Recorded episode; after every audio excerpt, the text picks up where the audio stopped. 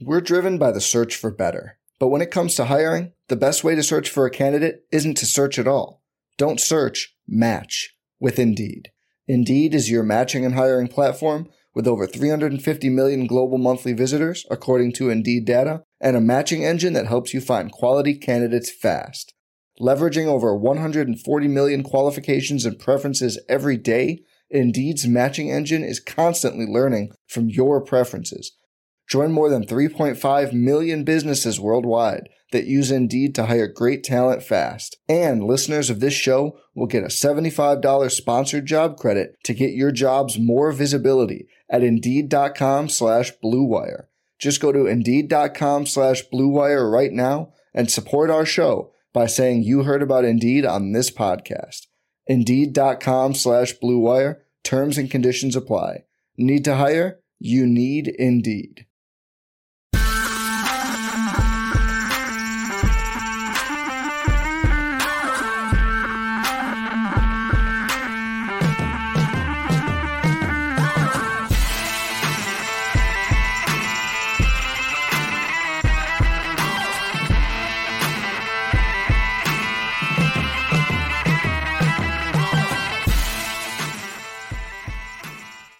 What is up, RotoGrinders NFL Pick Six Show, week number 15. Usual suspects, as always, two of the absolute best in the business. You got Rich Hribar from Sharp Football Analysis, you got John Daigle from Four for Four. We're all playing a little bit hurt, a little bit injured, a little bit under the weather. We all have various ailments. We're happy to be here. Uh, happy to talk about week, week 15. Do want to give a shout out right at the top to our week 14 winner, the Listener League winner. That is BJS509021.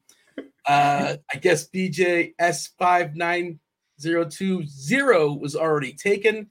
Uh, congratulations. Hit me up on the Twitter uh, at DFS underscore almanac. Hit us up on the YouTube comment section. Hit me up somewhere. Let me know. We'll get you a month free. We'll get you juiced up with a month free of RotoGrinders Premium. Uh, gonna run it back once again this week. I'm gonna go ahead and drop the link to the new contest in the YouTube chat. We'll probably have it posted there on YouTube as well. While you're getting the, the contest, also feel free to hit like and to subscribe and do all those things to help us keep the lights on.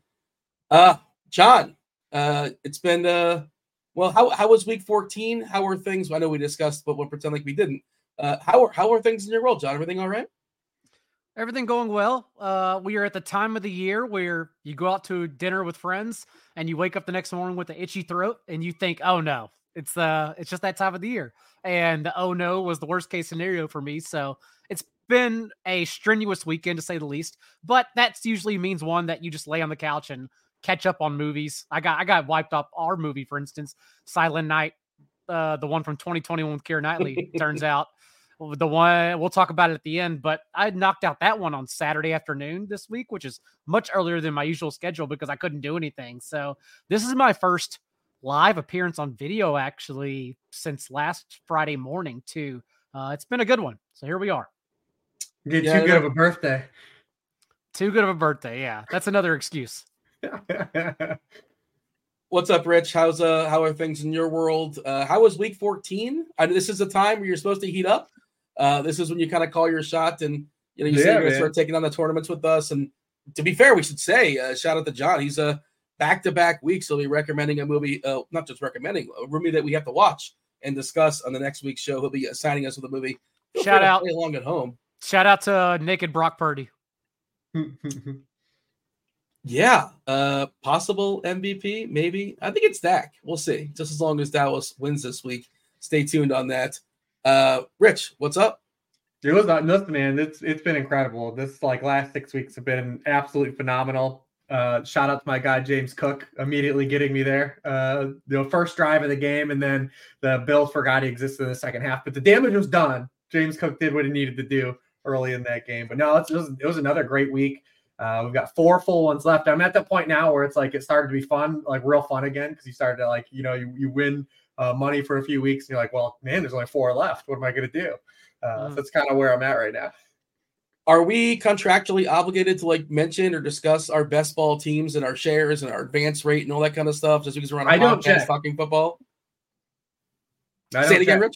I don't check. I have no idea how they're doing. Oh my, you're a crazy person. How do you, not, you have no curiosity. I have, no, I have absolutely not one clue, except for I know me and Pete Overs yeah. had a team that we drafted on stream together that was doing good, and it's the only team that I know that was even in it. That was I haven't checked mine at all. My yeah, favorite part is that it's not that you're just check not checking now and then you're going to check championship weekend. You actually just forget championship weekend too, and you won't check till next year sometime. I mean, if I win, someone will let me know. Like if I won the whole thing, someone would tell me. Like uh, I would like that wouldn't be elusive. I'm just gonna randomly DM you, just congratulations, and like I have no idea if you won or not. We'll and I'll feel like a big jerk. Uh, but, uh, I had a team in the finals last year and didn't know it, and then I went back into like do teams this year. I had like money. I had like a bunch of money. Where does money come from?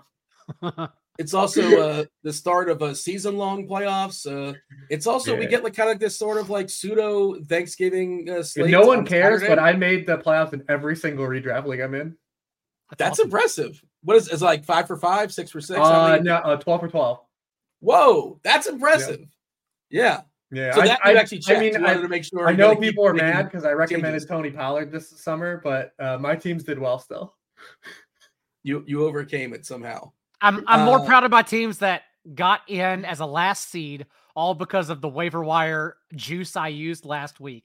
Like even trying to pick off Parker Washington, who scored a touchdown. Um, pick up scrubs like that just to fill in off the waiver wire to fight for the last seed because last week was an aggravating week for redraft leagues in that some of the best players just hit complete duds. I mean, absolute. That's a, the the BBM is going to be interesting this week because you think like some of the best value picks, like if Tyreek doesn't really play, like the Dolphins in general, like are down. Uh, yep. Keenan Allen was one of the best value picks. He's not playing, you know, mm-hmm. already. So like, it's going to be interesting. There's a lot of quarterbacks in some bad spots this week. So like, I, I think this week in general, my overall feelings that could be a low scoring fantasy week in general uh, outside of a few spots that I'm sure we'll, we'll touch on. But I think this is going to be a very interesting week for the teams that actually like ran out hot to this point. Sputtering to the finish line. Uh, there's a 10 game main slate. We'll talk about that soon enough. We're going to talk about three games on the 10 game main slate. But we did want to talk about the Saturday slate, which is, you know, there's real big pools out there for Saturday. It's essentially the Thanksgiving slate, the way it's split up as far as times. Uh, we're looking at uh, I was going to say the Chargers and the Raiders. That's Thursday night. You do not want to watch that game. That looks absolutely dreadful. Uh, the absence of uh, you know Keenan Allen, Herbert for the year, just somehow got worse than Zappe versus Trubisky. Somehow they that Thursday night football managed to one up itself. I didn't watch Zappe versus Trubisky, but like the box score suggested, it might not have been completely terrible. I, I can't say I watched the second of it, but it looked like it might have been okay, all things Tr- considered. Trubisky was pretty bad. Uh, there's I circumstantially had to watch that game because I was stuck in a room, but uh, Trubisky scored more fantasy points than Kenny Pickett scored in a game in his career. this point, it could not have been any worse than uh, Minnesota and the Raiders were last week. Uh, Minnesota takes on the Bengals at one o'clock. We have Pittsburgh at Indianapolis uh, at four thirty, and again, kind of spread out. Uh, Saturday night, Denver at Detroit. Detroit in the dome, so they might actually be able to score some points and look competent. John, are we doing this like game by game or just kind of like uh, overview when it comes to Saturday? How do you want to approach this? Well, if you recall, I was six bourbons deep by the time we started doing this on the Thanksgiving slate. So I can't quite remember how we went about it, but uh, I know we began by yelling about quarterbacks and the overall view of the slate. And I will say, I think it's kind of fun because there are a lot of open ended questions we're going to have to answer with our money on this one. And that begins with Jake Browning and can he keep getting away with it? Because at least in a larger sample, if you want to call it a large sample in his three starts, now we've seen that 35% of his passing yards and two of his four passing touchdowns have come within two yards of the line of scrimmage. Um, but on a small sample, even if we think Brian Flores is going to send the house as he's done, blitz at the league's highest rate, Browning has actually completed 15 of his 21 passes for over 11 yards per attempt against the blitz. So he's been better. Plus, like the Vikings defense, we talk about the the turnaround the Broncos have had since week five. It's the Vikings who are actually tops in EPA per play in terms of a uh, drop back per play as well against passing offenses. So the Vikings defense has been awesome too. No quarterback has passed for over 275 yards against them since week five. Patrick Mahomes. Uh, that's a long time ago. So I, I, think the Vikings defense is a pretty good one here to probably respond against Jake Browning, but maybe that's where everyone gets to. Ja'Marr Chase is banged up. He's going to play overall. I think my two favorite quarterbacks on the entire slate are Gardner Minshew, uh, especially if we don't think the Steelers are going to have TJ Watt, since we've seen at least Gardner Minshew not really add the mobility, but still add tack on rushing scores. And it's a bad quarterback slate. And Russell Wilson, if we think we're going to get juice in that game indoors, I'm I'm somewhat skeptical of the over um, and the offensive environment because even someone like Justin Herbert last week, I know people got to the over and thought that game would be a good environment. But even when he was in that game, I mean, five and a half yards per attempt, they didn't score a single point in the first half either while he was slinging the ball. The Broncos defense has been amazing. So, uh, yeah, I just think there are a lot of ways to go here with this slate. The six quarterbacks we have to choose from Jake Browning, Gardner Minshew at home versus the Steelers, Trubisky there in Indianapolis, uh, Russ, as you mentioned, Goff at home, and uh, Nick Mullens. Is that, is that who's drawing the start here? Is it yeah. no one Mullens over officially mm-hmm. over Dobbs? Okay um, man, it's it's not it's not great. I did run some optimals for funsies as I mean, well. It's just, not just the Saturday slate. This is like where the NFL is right this now. Is, like... This yeah, this is slate. it's uh yeah, it, it what, what like the quarterbacks when I was doing rankings this week, I'm like, I can't like, you know, like it's like, oh, like Drew Lock might be playing again. Obviously, we've got that guy DeVito. Uh, he's out here cooking, but it's like, man, Easton Stick is starting. Like, it's just like all these guys, man. It's it's, it's rough. It's real rough. 47 year old Joe Flacco came off the couch and he's like the eighth best quarterback in the league. Like that says way more about the quarterback uh, state, the, the, NFL, than it does about Joe Flacco. it's insane. Uh, lots of injuries as well too. But uh, I may have rounded up on the age, but you know he's he's up there for sure. Um, yeah, what do you have here, Rich? As far as uh, your favorite quarterbacks on this three game slate, and then we kind of can build some stacks beyond that if you want. Yeah, yeah. I think I concur with Daigle. I'm really using this week as kind of a a, a test for the Jake the Jake Browning ex- experiment so far. Like I think if he gets over here, he can win me over a good bit because you know having some success throwing 35 percent of your pass behind the line of scrimmage against the you know the, the Jaguars and um, who they faced last week. Why is it? Why did Colts. I lose it? Uh, yeah, the Colts. Like two very passive defenses that play some of the most zone coverage in the NFL. They don't really blitz. Uh, they haven't been good at all this entire season, anyways. Against this really hot Vikings team that's been good on the road too. They're six and six and zero oh, uh, with a push uh, on the road against the spread, but ten of their games have gone under. They play tight. Uh, it'd be interesting if Kirk Cousins wouldn't have got hurt, like how live they would be to, to win the division right now because mm-hmm. the defense came around. Uh, but yeah, I'm and Jake Browning has two one yard rushing touchdowns too, like two QB sneak touchdowns. Like I'm not really stocking a lot of what he's done for fantasy yet. I think he can win me over here if they do some stuff because we saw with uh, Burrow too when Burrow was in with the with the Bengals, he would he had a couple hot spots and then like the Bengals would lay a dud, and then like so it's like I still am like not thinking like this is like foolproof. Uh, this could be a game that's really ugly, really kind of gross. Uh, the Vikings are really good against the run too. Uh, so yeah, I'm kind of waiting to see here. Not really going to chase Brown. He's really priced up too for his last two performances like Daigle, I think Minshew is like the wild card, right? Like he's like the X factor guy. Yeah. And then Russ is like the guy that's in like the best spot. I mean, this Lions defense has been so bad. I mean, they've allowed opponents to score on 30% of their drives over their past seven games. It's 30th in the NFL.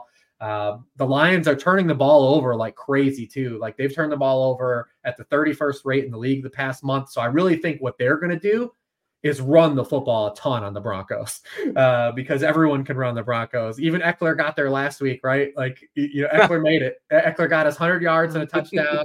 Uh, I really think it's going to be a lot of David Montgomery, a lot of Jahmyr Gibbs in, in, in that game. I don't think they're going to ask Goff to do a ton against this Broncos defense uh, because they haven't really protected the football. So I mean, I I look at that game and I see maybe like a Russ bring back with whatever Lions run back, maybe both. I don't know. See, maybe you get kind of cute like that way, but that's what I kind of kind of feel like the same way Daigle does.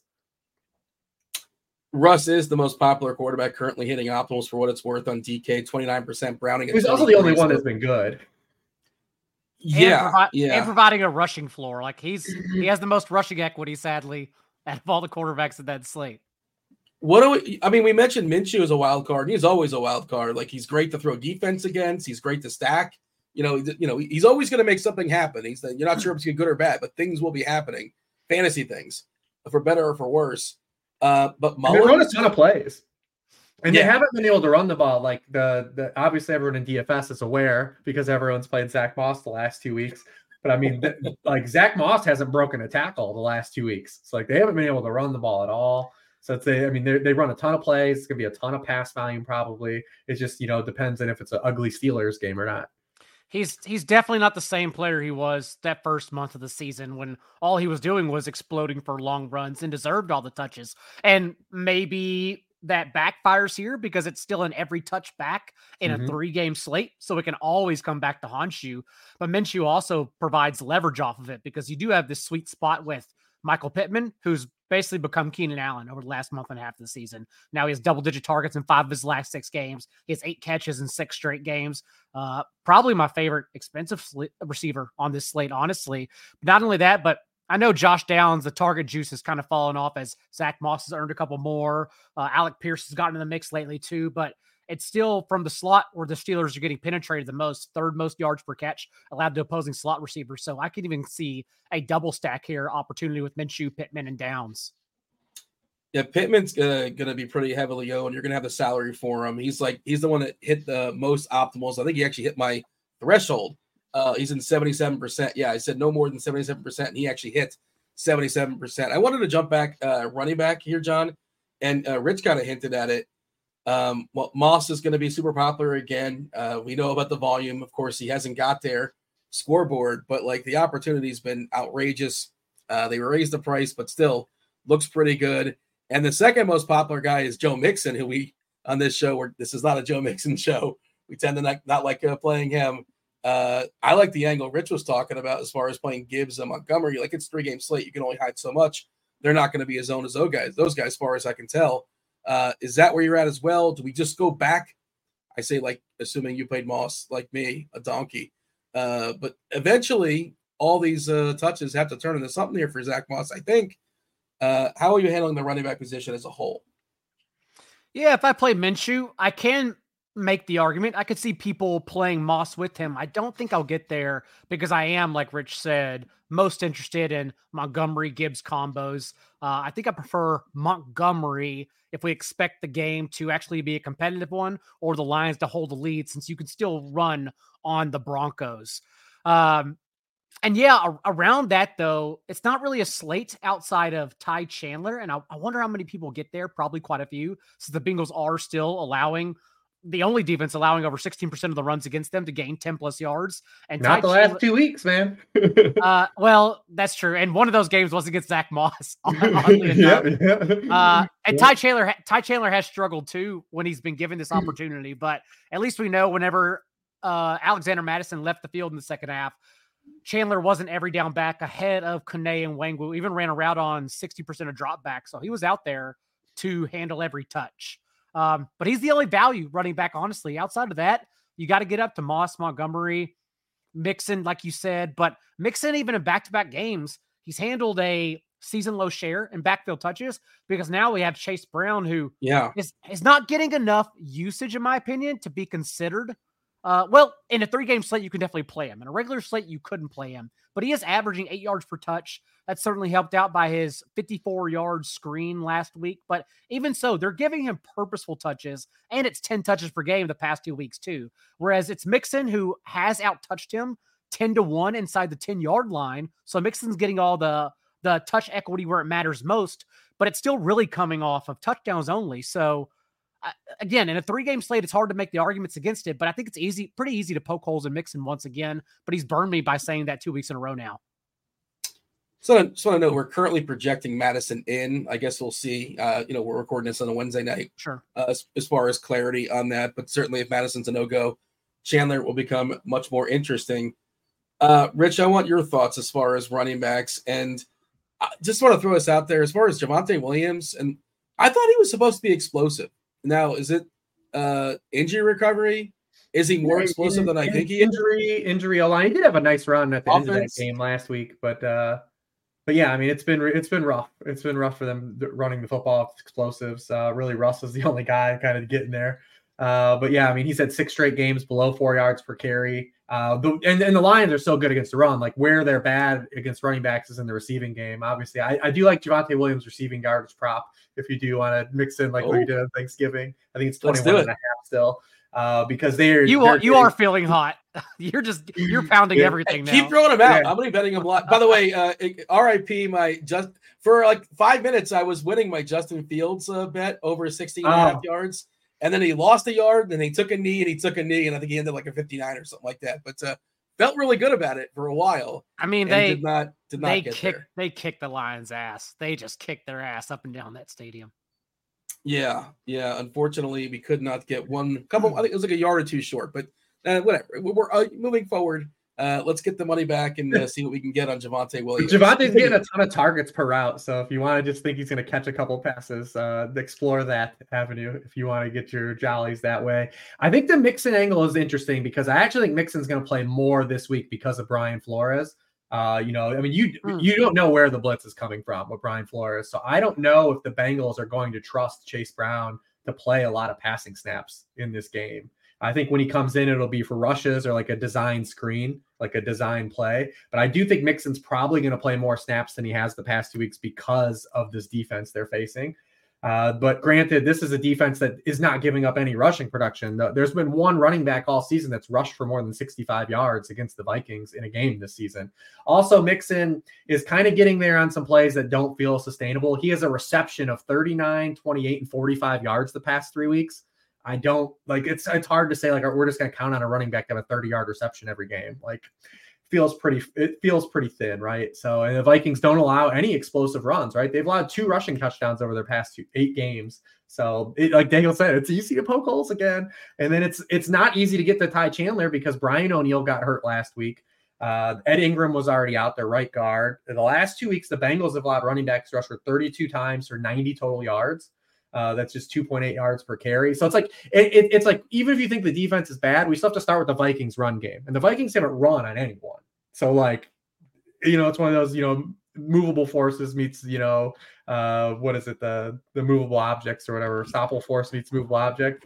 That's like kind of what it would be. But even then the bengals have been good the past two weeks against running backs that haven't been good lately so it's kind of hard to like really fall in love with running backs there. The Steelers backs are still in like this complete 50 50 split mm-hmm. where Najee Harris, if he doesn't score a touchdown, is worthless. And if Jaylen Warren doesn't score a touchdown from over 15 yards away, he's not scoring a touchdown at all. Uh, but the Colts give up just a, a, boatload of touchdowns to running backs. So it's like, how do you play it? You just take Najee. Uh, running back in your stacks with like kind of the Colts and just hope he luck boxes into the touchdown that this week. But really, the, the good running backs are the Lions guys. They're home, they're indoors, they're facing a team that, even as good as the Broncos have been uh, defensively in this turnaround, they're still just getting absolutely flooded on the ground. And we've seen that both of these backs are kind of magnets with each other. They kind of just have reciprocal lines every game. Even last week, Gibbs 14 touches, 82 yards. Montgomery 13 touches, 85 yards. It's kind of just like who gets in the box. Um, and both backs, uh, since Montgomery's come back, have six goal to go touches. Same. It's so it's I mean, it's kind of just a really even split, even though Gibbs is playing more snaps and running more pass routes. So, I mean, they're, I mean, like I said, you gave 125 rushing yards to the Chargers burning backs. I'm probably going to think the Lions running backs are going to run on you. Would uh would you play them both in the same lineup, Gibbs sure. and Montgomery? Yeah. I mean, now uh, if you uh, do that, you got you can't like stack like Laporta. You're not then you're not playing like Amon Ra. You're not playing Laporta, right? Like yeah, you're, you're playing those two running backs. I mean, you could play uh, Russ and Sutton with Gibbs and Montgomery. You could do something like that. Yeah. Um. All right. Anything else as far as running backs, Rich or John, or shall we talk about some receivers uh, as far as uh, this three game slate? By the way, 22 and a half is the number. 22 and a half, Courtland Sutton. No, no, no Javonte Williams receiving yards. We like the over on that, Rich? On who was it? 22 and a half receiving yards. Yeah, I bet, 20, I bet it at 21 and a half. But that's okay. Yeah it's going to hit 22. Lock that in for sure. But uh, What's receivers, he's going to catch at least three passes. I don't oh, know what I don't well. know what card he has him at, but uh, he's going to catch at least three. I'll check and see what the blitz has as well. But uh, yeah, uh, who wants to open up receivers for me? I know we were talking. Uh, ahead, uh Daigle was talking some hit me before. I will say finish too for that this thought. slate in general, unlike the Thanksgiving slate, you can kind of do whatever you want with the where pricing is. Like it is not Yes. restrictive. This slate is not restrictive. You probably are going to actually want to leave. Like the winners of the big money are probably going to have money left over on this slate for sure. It seems Uh, like a good game theory thought. as long as you don't think you need like two of the top three receivers, it's a little tougher if you need that because I think a lot of people will like people wanted to play Ju- Justin Jefferson last week and and maybe Jefferson gets there last week if he's not injured, but it's just a, a totally different environment, honestly, from Josh Dobbs to Nick Mullens. Um, Justin Jefferson probably can get there, but I'm not sure I want to pay 8,100 to find out here. So uh, to me, Justin Jefferson, Ja'Marr Chase, Amon St. Brown, it kind of is a pivot point, which is why I say I think Michael Pittman, literally, even considered among those three, is my favorite out of the top four guys. And then I go from there if I want to play Courtland Sutton, Sam, Sam Laporta, uh, the list goes on, three running backs perhaps. Then maybe I do skimp out on the top range of wide receivers. But overall, we saw Ja'Marr Chase kind of come back to earth, and he did suffer an injury uh, last week. But we have seen Jake Browning also lock onto him in the past. We talked about how before that game, Ja'Marr Chase was still touting a 27.5% target share, and then just kind of came back to earth last week as Jake Browning was just dumping the ball off quickly. So, of course, Ja'Marr Chase can get there in this spot, but if we think the Vikings defense is that tough and is the one to slow the Bengals offense down, then it's a spot where I genuinely just don't mind skipping Chase in this slate either. All right. By the way, you asked uh, Rich. I got the answer for you for Williams. Uh, targets 4.9 targets projected for Cardi, uh, 3.9 receptions, and the reception prop is three and a half over Mhm. plus 115. So you're getting positive juice on the over of three and a half, um, but you got to get four, obviously. All right, Rich. Uh, receivers, your thoughts? Yeah, I pretty much, you know, echo. I mean, that first game is the one because if that game busts, like obviously that has some higher price players in it. You know, Mixon's Right. high price, Ja'Marr Chase high price, Justin Jefferson's high price. Probably the most alluring piece to me is T.J. Hockenson. Uh, you know, obviously Justin Jefferson wasn't in when Nick Mullens came in, but I mean, he just immediately got peppered with targets right when Nick Mullens came in with functional quarterback play. And like the Bengals have just been a team we literally every week have circled at this point when they're facing tight ends, right? Like Pat Freiermuth, everyone thought he was back like a Yeah. couple weeks ago. Yeah, I don't know, man. He might have just faced the Bengals. So, you know, like it's that's kind of where we are. Uh, they have a lot of league high, almost seven receptions per game to tight ends. They got Evan Engram's season finally started a couple weeks ago, and he rolled that in the last week. They're allowing tight ends to catch 80% of their passes. That's the highest rate in the league, 31st in yards per target, 19th in touchdown rate. Hockenson to me looks like uh, probably the most alluring piece in that game. Uh, this also has potential to be a double tight end slate. I know we hate saying that, but like him and Laporta, Laporta's got a great matchup too. Uh, you know, the, we Greg Dulcich might play, so we don't know if it's gonna be like a Trautman Dulcich thing. The Colts, like, good luck, like figuring out like their tight end like situation every week. A different guy leads the team in routes and targets every week, and none of them are really good without a touchdown. And then the Bengals have Tanner Hudson, who's been good on a per route basis, but once again, the dude ran 10 routes again last week. Like, how can you play a guy that ran 10, 10 pass routes? Like, he has to score a touchdown. And even with a touchdown, like, you're not really getting there. So, Hockenson really, Hockenson probably stands out the most to me in the early game. Uh, do you want to know what the optimizer says? Is the you're a big fan of the optimizer in this show uh, on a Wednesday night uh, for tight ends? Hockenson, Uh, Freiermuth. Hockenson third, Freiermuth second, Freiermuth second. Granson first. We're saving salary here with Kylen Granson Mhm. and his uh, projection of I think it's like six points or so. Yeah, Yeah, six points. Okay. It's not a good projection, but like No, he's yeah, cheap. it's You're just betting on you nobody yeah. smashing. Um, yeah. Will Mallory led the, the unit in targets last week. He's getting four percent. Will Mallory. I don't know who Will Mallory is. Like no. They play all those not know guys. Mo Alie that was a Cox person. caught the touchdown last week on a fourth down play call designed to him. Like, what kind of stones to call that play on fourth, you know, fourth and goal? Uh, we're running the, the Mo Alie-Cox jump ball. Uh, Andrew Ogletree still's like in like running a few routes. I mean, John, you got anything for tight ends here? Any tight end takes? Yeah, Rich pretty much called it already too. Laporta, Hockenson both stand out. I think uh, Freiermuth is interesting as well, given that, again, if we're targeting players against the Colts, tight ends been one. They've allowed the ninth most fantasy points per game to opposing tight ends. Um, and then I, it does present an interesting late swap opportunity if we do get Dulcich news. Uh, I, I don't know if he's going to play. It's something I hope we would get by Saturday morning. But remember, the last time he returned, he came back from that hamstring injury, I believe it was. And then he was targeted twice on only 11 snaps. They were basically using him as like an every down player because Sean Payton has tried the Nate Adkins experience. Um, he's tried to get a receiving tight end there this entire time, and he just can't find anyone. So he's instead jamming Adam Trautman targets inside the five yard line to make it work. But if we get Dulcich at a late swap, that's pretty good opportunity, honestly. Chris Manhertz, uh, is he just he's the blocker, right? I just I Yeah, feel like I recognize blocker. that name, but okay. D- discount Josh Oliver. he is 2.5k. His projection is yeah, not basically non-existent. Uh, let's do this. Your favorite stack. Uh, obviously, reserve the right to change your name. Uh, it's, to change it. You know, we're talking about Wednesday night for a Saturday slate, but on a Wednesday night, Rich, give me your favorite stack on this Saturday slate. Feel free to give runbacks. if you Want to give runbacks? Yeah, I, I would say Sutton and Jahmyr Gibbs. The, the two. I mean, I mean, listen, Okay. Sutton, Sutton's gonna make a, a catch with his helmet at some point. Like I don't know, like he's running, he's running out of like crazy shit to do. Like you know, he's got he keeps one upping himself every week. He's gonna like I don't know what he's gonna do, catch the ball with his legs pretty soon. Like I don't know, man. He But better the catch it Lions are the Lions are getting crushed by wide receivers, right? Like they, I mean, like this would be the Definitely. time. I'm gonna call it. Sutton has his first hundred yard game on Saturday. The, the Lions are just trying to let the Packers win the division, and they're like, oh, we don't know yet. We'll That's right, figure dude. If. Cousins, if Cousins wouldn't have got hurt, man, Yeah. like Is this uh that'll be the first of his career or the first of the season for Sutton? he no, his, this year he doesn't have a hundred yard game yet. Okay. Yeah, because wasn't dude, sure I mean, they don't throw, they don't throw any passes. What do you got, uh, John? What do you have as far as um your favorite stack on the three gamer? Yeah, Russ Sutton with Lions double running backs, running back, no pun intended, and Minshew doubles with Freiermuth. I think is my kind of ways to play it. Maybe even sit on Freiermuth, get some late news, swap to Greg Dulcich or Adam Trautman with Russ across from the Lions players. Uh, there are multiple ways to play it.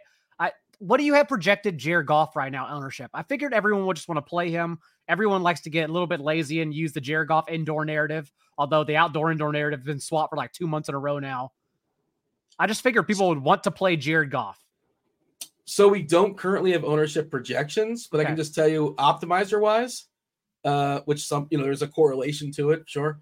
Uh, but uh, he's the fifth most popular quarterback, which is a nice way of saying Mhm. the second least popular quarterback at nine percent, just ahead of Mitch Trubisky.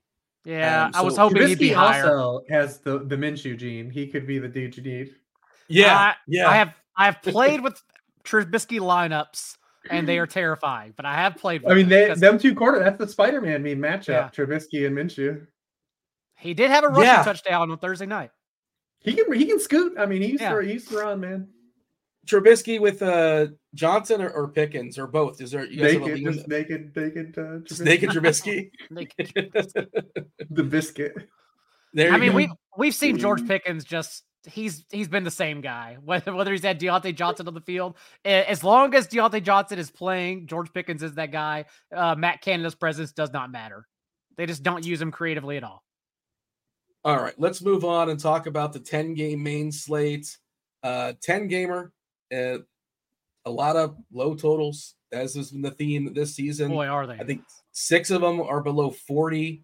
Uh, we got Atlanta, Carolina at 34 and a half. Kansas City is in a game that has a total of 37, which like I can't remember the last time that's happened where the Kansas City Chiefs have been in a game total. Also, week 37? 14, another tough scenes for weather weather enthusiasts. Real Yeah. tough oh, scenes. the worst scenes. Real tough scenes. Listen, when when Zach Wilson scores 30 and a half, I don't want to hear anyone talking about the rain. Certainly not on Wednesday. We're not talking about that. And uh, you know, it, people only remember like the one time where it got really, really goofy. But for the most part, it's not that big a deal, especially rain. Wind, wind, wind will really screw some things up. By the way, speaking of low totals for teams, the Dolphins are uh, in a game that has a 39 and a half total or a 39 total facing the Jets. Well, Dean, they're Uh, calling you up. Are are you playing right guard this week for the Dolphins? Uh, like Uh, their their entire starting offensive line is out. Wait, their entire offensive Yeah, line is out? They're from their week one offensive line. All five starters plus one of the backups is are gonna miss. We haven't gotten official word that Terron Armstead and Robin Hunt aren't going to play. They didn't play last week, but Connor Wow. Williams now out for the year. Isaiah Wynn's out for the year.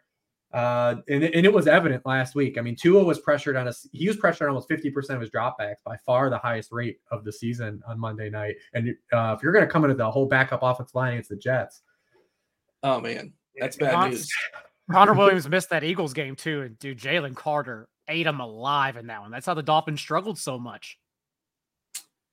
The first game we're going to focus on here, Tampa. Tampa's in Green Bay. 41 and a half is a total. Packers are three and a half point favorites. Uh, John, feel free to pick where you want to pick. This was, uh, I, I guess there was kind of two obvious games I want to say that we'll talk about, which we'll talk about in a second. And this is the one that, uh, if there's one off the board, it's probably this game. Is Mhm. that fair to say? Amongst the the three games we've selected. Um, I think so. I'd be curious to know where everyone else is getting. Um, maybe we'll talk about it. Well, okay, probably 49ers Cardinals, but I don't know if I'm Yeah. interested in any well, there's the Cardinals two one sides, right? Like everyone's playing Rams dudes and everyone's playing 49ers dudes. Right. Yeah. And We're gonna we're gonna talk about at least one of them because maybe the commanders can still push back in that game. And of course, 49ers should enter our pools every single week. But yeah, Packers Bucks could get interesting because it's kind of the same spot we've been targeting all year long. It's the Bucks defense. Even last week, we talked about like my pool of quarterbacks literally was Josh Allen, uh, Brock Purdy, and Desmond Ridder, only on DraftKings because Drake London and Kyle Pitts kind of became fringe cash options. Everyone played Drake London. And I just thought, okay, if I can play Desmond Ridder and then get up to Mike Evans, I have both my game stack and then I could have salary to allocate elsewhere. And Uh, Nobody played London on FanDuel, which was amazing. Well, no one played Mike Evans on DraftKings, which was not amazing, except me. Because then I I sat here with my little 1.8 points on DraftKings all week long, thinking I'm smart at 5%. And boy, that got nowhere.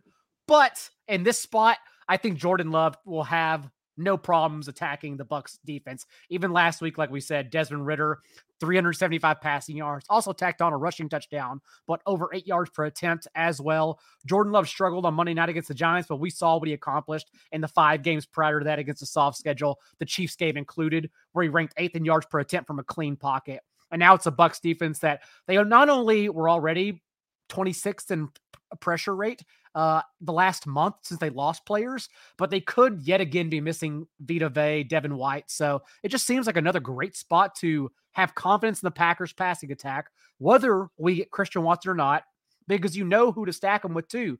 You can go right back to Jayden Reed, who the A dot, the air yards, I understand we're not pretty, at least the on Monday night for Reed, but he's still averaging a 23.3% target share without Christian Watson this year. So that's one of my favorite players to drag him along with. And then you can also just kill the tight end spot if you want and go down to Tucker Kraft. I don't know have I don't know what the optimals have, but the Bucks are not only allowing the fourth most catches per game to opposing tight ends, but Tucker Kraft is basically being used like Luke Musgrave, where 91% route rate this past week. Um, also popped up for a team high in receiving yards. So sure, I have my little stacks. I can go back to Mike Evans. Done. Game accomplished. Uh, Tucker Kraft on the Family Feud board of uh, tight ends in the Okay. optimals, but fifth, fifth on the board He's at thirteen percent. I, can I guess too the, the the top guys this week? Yeah, Chig Okonkwo. He's second. He's second on the board. Ah. Forty-one people surveyed out of hundred surveyed. took a took Chig. Hey, I thought I had Um, it. I was trying And to, number try, the, try to guess. the number one answer has been on fire, on fire with uh, uh receptions, with targets, with actual fantasy points. Trey Oh, and McBride Joe- again? And his And face was actually on fire earlier in the Joe- season. yeah, it's a Yeah. joke. Oh, okay. Yeah. Um, yeah, it's that's uh what mean, we talked about litmus test week for Jake Browning. J- J- Joe Flacco, come on down, buddy, because uh there's a lot of elements not in your favor outside of playing at home. Like you're gonna be on your third and fourth offensive tackle. This Bears defense now allowing a league low in yards per attempt since they got Jaylon Johnson back in week six. It's gonna finally be a game where we're gonna see if the volume matters for Joe Flacco. Yeah, the Bears' uh, defense has been really, really good. Uh, Been you know, awesome. I, I don't know if it's a good thing or a bad thing as far as their draft stuff. I, I don't really follow that, but are, are the are they happy with when uh, are the fans there happy to win games right now, John? Or Yeah, they kind of I think, well, probably not win games at this point. Well, they're going to get the first pick regardless because every everything went their way last week. Every Yeah. everything went, like literally because the the Patriots won and who else won? Who was the other team that won that they needed to to win? But they're they're cooking like the, And- they're getting that Panthers pick.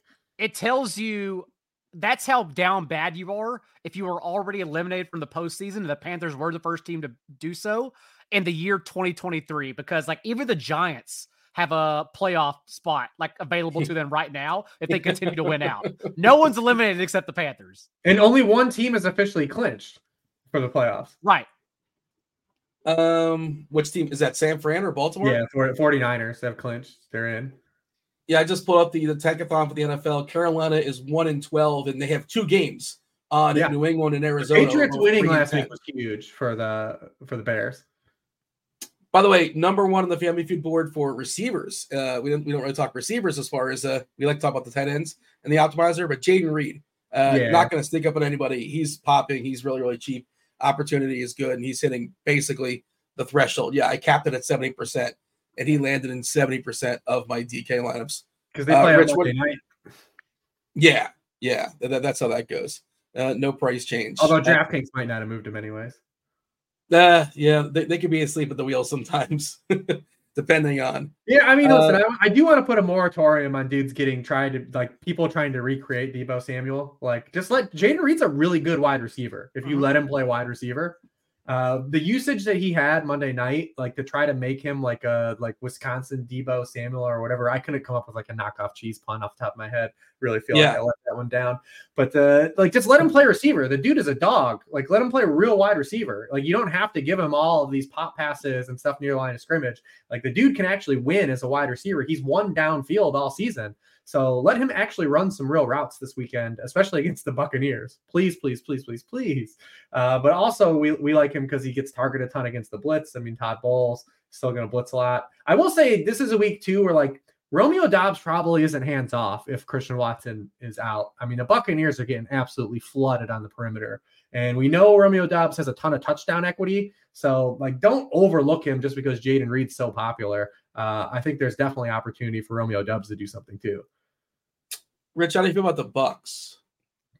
Just Uh, Evans pretty and clear. White No, two guys. it? Yeah, White, White and Evans are pretty clear. Like White is, and like White started to like be an efficient runner the past three weeks too. I mean, it used to be he was getting there as a receiver, but now he's got 184, 102 rushing yards now the past three games. The first 10 games this season he only averaged 45 rushing yards per game, and we know you can run on the Packers. I mean, they're over their past five games, they're 31st in the NFL in yards per carry allowed to running backs. They've allowed six rushing touchdowns. That's tied for the most in the league.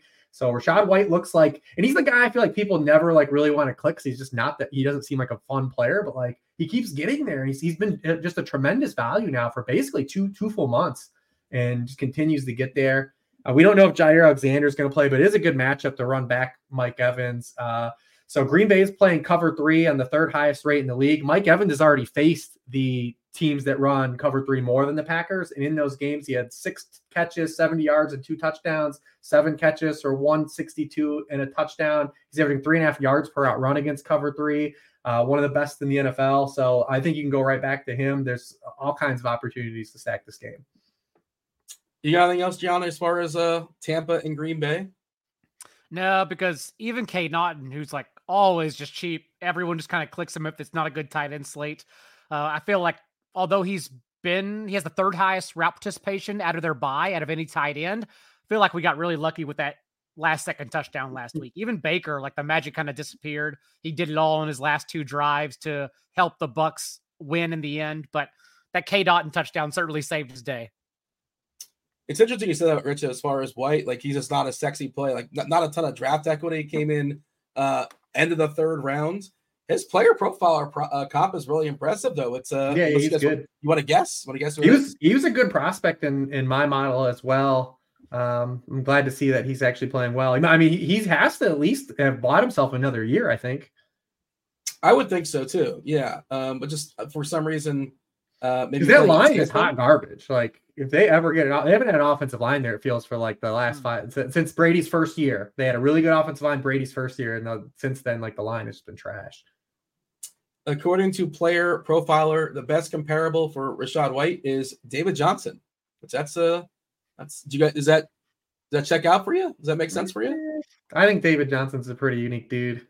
It's insulting to David Johnson. Well, I mean, he's just one of the other guys too. Like he he was a wide receiver. Like he just had an unorthodox running style. He wasn't even that great of like an overall like runner. Like uh, but like he just had like it, dude. He's a great athlete, great receiver. Man, the prime prime David Johnson was he was a, he was on a heater there for a couple years. He burned bright. Yeah, definitely.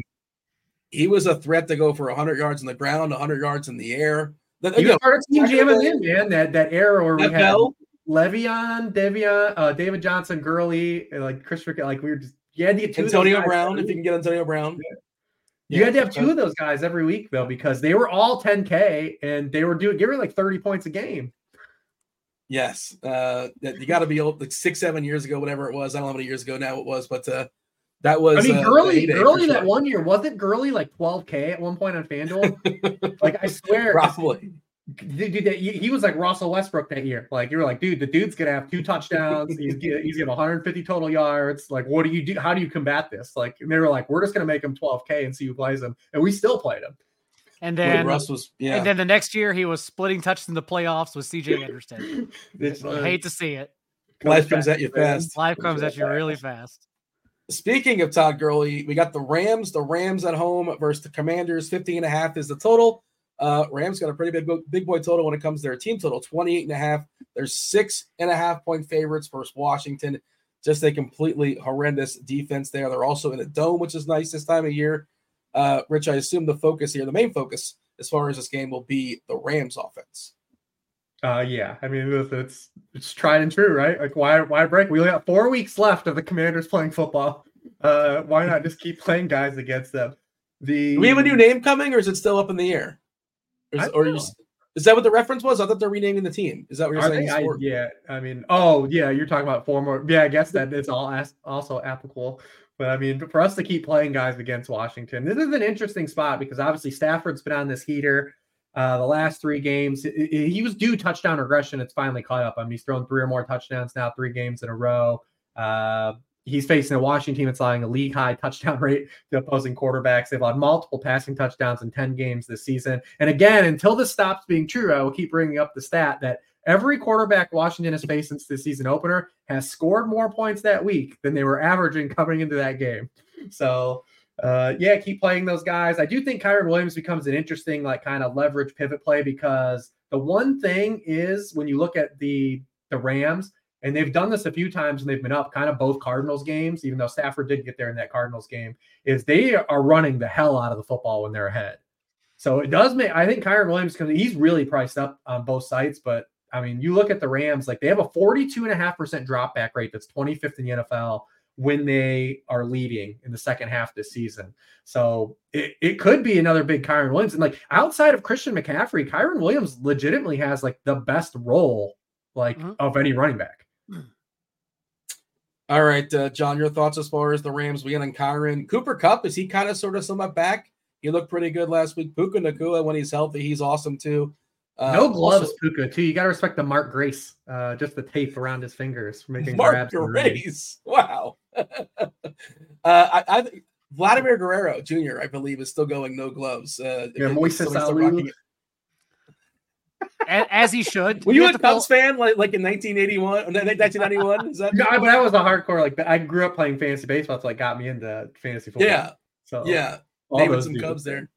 Shout out Mark Grace. Shout out to And, and listen, when we were kids, we didn't have cable, so like one of the channels we got was WGN, and Yeah. come home and the the they were they played day games because at Wrigley they only play they played only so many night games a year, and him Harry Caray and the Cubs were always on when I got home from school, man, like always. and Harry Car- uh, Caray was drunk out of his mind by like the third inning.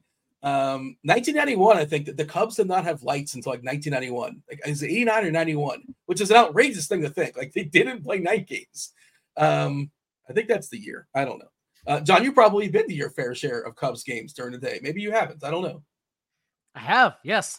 Uh, Evan Silva has season tickets, and so when he has Ah. the all all you can drink, all you can eat tickets, you some join him. seats. They are good seats. You join him whenever Oh. you can. Yes. Uh, you must have some the, great anecdotes uh, from that, but uh, you may- maybe you want to hold back on those. I don't know. or he has great anecdotes to me. Both both ways can be can be very true. But for the Rams, yeah, I, I kind of like playing it as Rich said through Kyren Williams. And honestly, if you want to chase Kyren Williams target share with Stafford. You can do that as well. We've seen that happen multiple times this year, but the Rams have run the ball with the two score lead at the fourth highest rate in the last three games since Kyren Williams returned.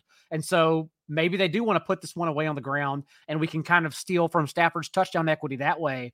But if you play Stafford, you do know you can play both wide receivers. And now we've seen mm-hmm. since week five, uh, it's Nacua, who has a 25% target share, to Cooper Kupp's 22.5%.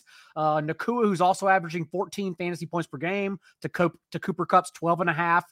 I feel like it could have gone either way, right, for Stafford last week or for Cooper Kupp last week. It could have been him coming around a few weeks removed from his ankle injury, or it could have been we got lucky to get there with him and his like ceiling performance that we haven't seen in a while. But he did look really good in that game against the Rams. Stafford looked really good too. 22 of 24 under pressure was absolutely wild against arguably the league's best defense. But overall, you can play both those guys. And if you want to get unique and onslaught Stafford too, if we don't get Tyler Higbee, we still saw, you know, I, I don't know if anyone knows who Davis Allen Davis is. Allen? yeah, but we saw him get Tyler Higbee usage. He even scored his touchdown on a Tyler Higbee screen, basically, where they called the, same, the, same, exact kind of targets for him. He was in on a 70% of dropbacks. Um, he was involved and he's going to be super cheap. So I think that's kind of the way I play it. I'm trying to probably get off of it and play it through Kyren or onslaught Stafford entirely around Kyren. Yeah, I think Stafford's pretty clearly like your your cash game quarterback this week. Yeah. I mean, where he's priced on both sites. That's what makes easy. Jordan Love interesting too, because Jordan Love is priced right around him to the point where even with Jayden Reed, everyone catching steam, I don't think people will get to Love, whose salary also did not increase due to Monday night, but also because he played like shit on Monday night too. We have, for what it's worth, uh, in the optimals and stuff, the, the ones that ran, the most popular quarterback is Purdy, then Justin yeah. Fields, then Howell, mm. then Flacco, and then Stafford. So maybe it's a little bit of disrespect here to Stafford. Stafford did look great last week, uh, and also throwing in three weeks in a row. It's three weeks yeah. in a row for, for Stafford. It's been awesome. And they're, I mean, the Rams are real live to make the playoffs, like absolutely live. Like their their remaining schedule, they play the 49ers in week 18, which might not matter for the 49ers, but like Commanders, Saints, Giants are the next three for the Rams. Like man, just to to come within a and they almost won that game. Like man, say, got, to come within a punt return touchdown in overtime against the freaking Ravens, like you have my respect, Rams. Get out there and mess around. Let's see what happens. Yeah, I mean McVay, uh, Raymond Summerlin has been bringing up that McVay's coach of the year odds are like fifty to one right now, and like they're like way undervalued. Like if because if they get in, he's probably drawing him and it's probably between him and Stefanski. Like right now, like uh, McCarthy he, maybe where he's priced though looks real, real good. Sure. Shout out to Ray for bringing that up because if they win these next three in a row and people are like, man, we thought the Rams are going to be absolute dog shit and like they're in the playoffs, that's typically how Coach of the Year is won. It's why Coach of the Year award winners flame out and end up getting fired because it's usually hmm. the award is given out just they're like, oh, we thought you'd suck. Here's the award. You must have done a great job. And then they, then we find out like they just ran hot on variance or like they weren't that good or anything, right? But like now we have these two spots where it's like actually legitimately like amazing coaching going on from Sean McVay and Kevin Stefanski. Like it feels like the award actually is going to be handed out for deserving fashion this year. The Commanders are also playing in this football game against the Rams. Um, they they who, will be dressed. they'll be in uniform. They'll be going the. And Brian Robinson might not, but he did not practice today. Out of the box. Yeah, Antonio Gibson at five two. Uh, I assume he's pretty well ahead of Chris script? Rodriguez. Say it again.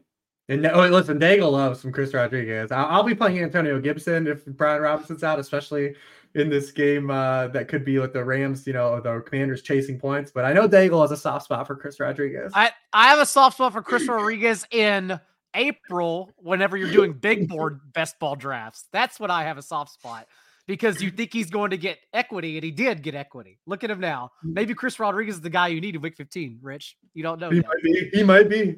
Get in the box. How uh, do we feel no, about Howell? Do we like Howell at all? I'm off.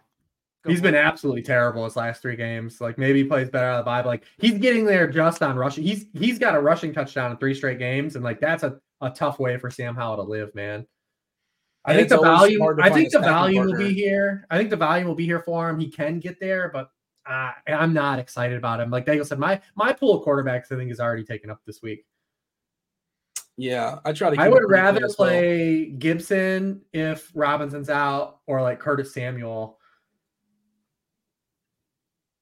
John, you got the Commanders. Do you want to give the sales pitch on Rodriguez, or just like the sales pitch was, you know, you liked them a while back? Maybe not no, so much. It was it, no uh, draft pre-draft best ball is just all about the prospects you think coaches will like and organizations will like, and so you get some ADP bumps based on picking them. And Chris Rodriguez was a guy I, I really thought he'd eventually get taken just because he wasn't good in college, but he was a workhorse. And he kind of fit the mold of exactly Ron Rivera. Uh, like Ron Rivera loves these guys who are workhorses, but not athletes at all. That's who Chris Rodriguez is. And the good thing, though, is last game we saw when Brian Robinson was injured before the bye, Chris Rodriguez was strictly a early down running back, seven carries but no targets. That's all Antonio Gibson. So it's pretty easy to paint the picture of Stafford onslaughts or Kyren Williams, and then running it back with Antonio Gibson, which is good because it's a slate where we don't really have running back values right now either. And then for Curtis Samuel, it's it's just simple. It's the same thing we talked about prior to whenever we had the Dolphins Commanders game that the Commanders don't want to play three wide sets. They don't have a choice now because their defense is so bad. And now we've seen because of that in back to back games against the Cowboys and Dolphins, Curtis Samuel had a 27% target share and a 22.7% target share, 17 targets in that time. Like they had no choice. And so if they're just going to bring him on the field and dump the ball off to him because Howell's getting rid of the ball quickly to try at least and avoid sacks, Samuel's really the only wide receiver getting here. That's what's so frustrating about Howell's dropbacks is that it's a lot of volume, but as Rich said, the last three games, it's not helping him actually. And then it's not actually helping the receivers either, except Curtis Samuel just taking a quick peek at our live chat here. Those that join us on a Wednesday night do appreciate that. Uh, I'm just like, uh, see Dave Kingman and Chase Utley. And I'm like, oh yeah, people are still making references to like baseball yeah, players, and I assume those guys did not wear gloves. Uh, Chase Utley did not wear gloves either. Obviously, uh, you know, a big uh, bit on Always Sunny too at Chase Utley. I've never seen the bit on it. Yeah, I guess that makes sense from Philadelphia, but I, I guess I got to check yeah, it out. Yeah. I haven't seen every Always Sunny. Mac wants to have a catch at Chase Utley. Pretty good. Pretty good stuff. By the way, we don't talk a lot of slate dynamics, but it is kind of interesting. But St- Stafford, I know I, I, saw Richie Smalls, but like Stafford only had 24 points, but like he's the 11th highest priced quarterback on FanDuel. He's the 10th highest priced quarterback on DraftKings. He was the QB5 still. And in like the construct of 2023 football, like 24 points is, is a lot yeah. for quarterbacks now. That's why it's like, pretty cheap. That's all we constantly. That's the thing is he's so cheap, right? Like, it, it, yeah, like getting 24 points out of a 6K quarterback and a 7-2 quarterback uh, is a is a big deal. I do think, like I said, Kyren, it does become an interesting leverage point, though. That's how we constantly poke holes in the expensive quarterbacks now because cheap quarterbacks are still taking this thing down, or mid-price quarterbacks like a Brock Purdy. It's kind of been the meta for the last month. Yeah, I was going to ask, like, what what are the big price quarterbacks that we are afraid of maybe not having? That's been the and story of, of DFS the last month, right? Like, and I even think that that Cowboys game has a chance to not really pop the way people think too. And if Dak or Allen don't get there, well, that's I mean, listen, that's Mahomes. Eh, Mahomes hasn't been getting there all year. Like so, and, and you know that you brought up the game toll for that. I think it's a bad spot for Fields. We don't know if Stroud's playing, so like it's another week where we're talking about like the Brownings of the world, right? Like if you get mm-hmm. if you mm-hmm. get these guys, that you're winning that way. So like the guys like Stafford, Jordan Love stand out. Like obviously Purdy's in that like kind of tweener zone. Uh, I mean, shit, man, you can make kind of the case for Will Levis. Uh, that, I mean, but yeah, that's like that's what's been the meta roster construction has been to get one of these quarterbacks that are going to get you around 20 points for five to six K or seven K on FanDuel, and then you're getting your 10-5 Christian McCaffrey, you're getting your your big wide receiver in the lineup, and that's how that's what's winning these tournaments. The uh, interesting thing as far as the slate, one of the interesting things, you know, seven games early, three games late. The three late games are all the biggest totals, right? 47 and a half, San Fran, Arizona, 50 and a half Washington and the Rams.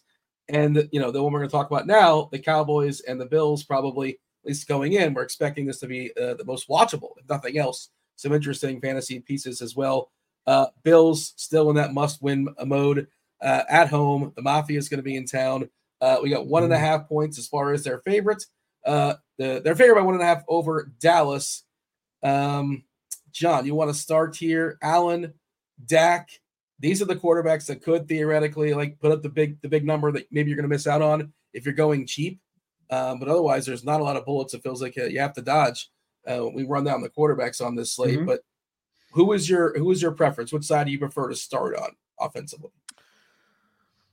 I- I like Rich have question mark for both sides. I saw the the 51 point total. I saw the Bills favored by two and a half points when it opened, and I thought, I don't know about that. Doesn't seem like a good spot for either team, honestly. A lot of question marks in this game. I'll take the I'll start with the Bills side because last week I had a lot of confidence in Josh Allen's ceiling. Um, and he didn't get there because they slowed things down in the second half. I, I still have no idea why. I have lots of questions for Sean McDermott outside of 9 11, but that's for another day. And when we want to spend up for a quarterback, we just need to make sure that we get the ceiling we're spending up for.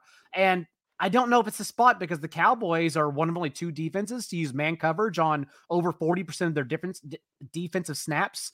And Allen is 20th in both completion rate and yards per attempt against man this year. Logically, because they don't have the receivers to separate when one on one. And that includes Gabe Davis, who not only got a dud from last week, but who for his career, we've constantly on this show cited he's been much better at earning mm. targets against zone coverage. So I, I feel like I would go back to James Cook since we've now seen in the three games under Joe Brady 27 running back targets for that backfield. It's what got us there in the first quarter, in the first half last week with complete confidence. And then maybe if Dalton Kincaid's out, which it leans looks like we're not headed that way because he was limited on Wednesday with that shoulder injury.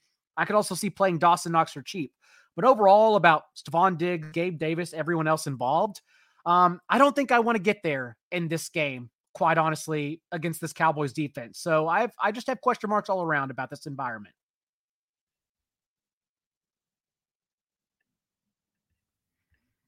Dean made it four for four. He did Hell it. yeah. Four weeks, four weeks in a row. It's gotta be a record. Wow. It's just a bit now. Unbelievable. Oh my goodness, just an absolute bit at this point. I was wondering I've how been- long Rich was going to hold out. I was like, do we just let him keep going until he figures it out, or what? Just an absolute bit at this point, Dean. Now you're just swearing. I don't even know if it's real anymore. It's happened so frequently. I don't even. I can't even tell if it's a it's a thing anymore. You're just purposely doing it. I've hit the cough button many times throughout this show. Like I said, I'm playing hurt. Uh, all of us are playing hurt for our various ailments. Uh, I was saying that your son, uh, he, uh, he he cracked the Da Vinci Code uh, on Cade Otton. He figured out exactly when Cade Otton's going to score based upon what he did in the previous week. I wonder if he has any thoughts on Gabe Davis, who Uh, last I week don't know, man. He might be listening. He said he was going to watch. If he's in the chat, he can maybe post something if he thinks it's a Gabe Davis week or not.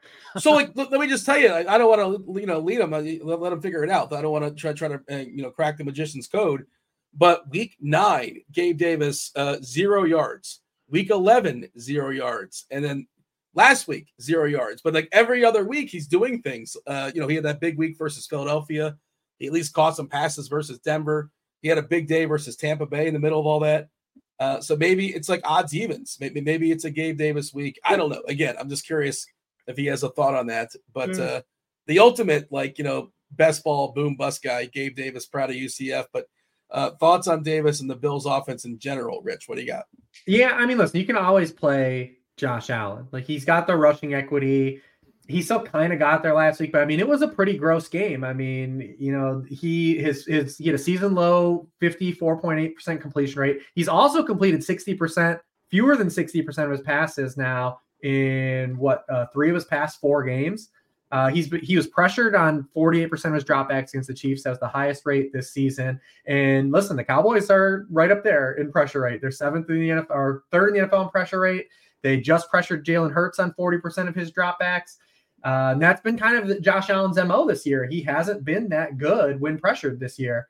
Um, it- it's kind of been where he's been all year. So, like, is it like an eruption spot? Does he need a rushing touchdown to get there? Does he have like a 300 yard passing day in him? I don't really think so. So, like, that's what opens up this slate, right? When we're talking about does Stafford only get 20 pa- fantasy points? Well, if Stafford only gets 20 fantasy points and Josh Allen and Dak Prescott don't get there, that's a pretty that's a pretty big thing on the on the slate. Um, and, and Stefon Diggs is averaging his lowest yards per route run against man coverage since he's joined the Buffalo Bills. Um, he hasn't had a hundred yard game in any of his past seven games. He's faced a really tough schedule, but it doesn't get better here. Like just two cowboy, two uh, wide receivers have had hundred yards against the Cowboys this season. Um, they have a lot of couple solid games back to back now to DK Metcalf and, and AJ Brown. Uh, so maybe there's an opportunity there. Obviously, you're never just going to say like Diggs can't get over. But uh, for his price, he has not been worth his price for quite some time.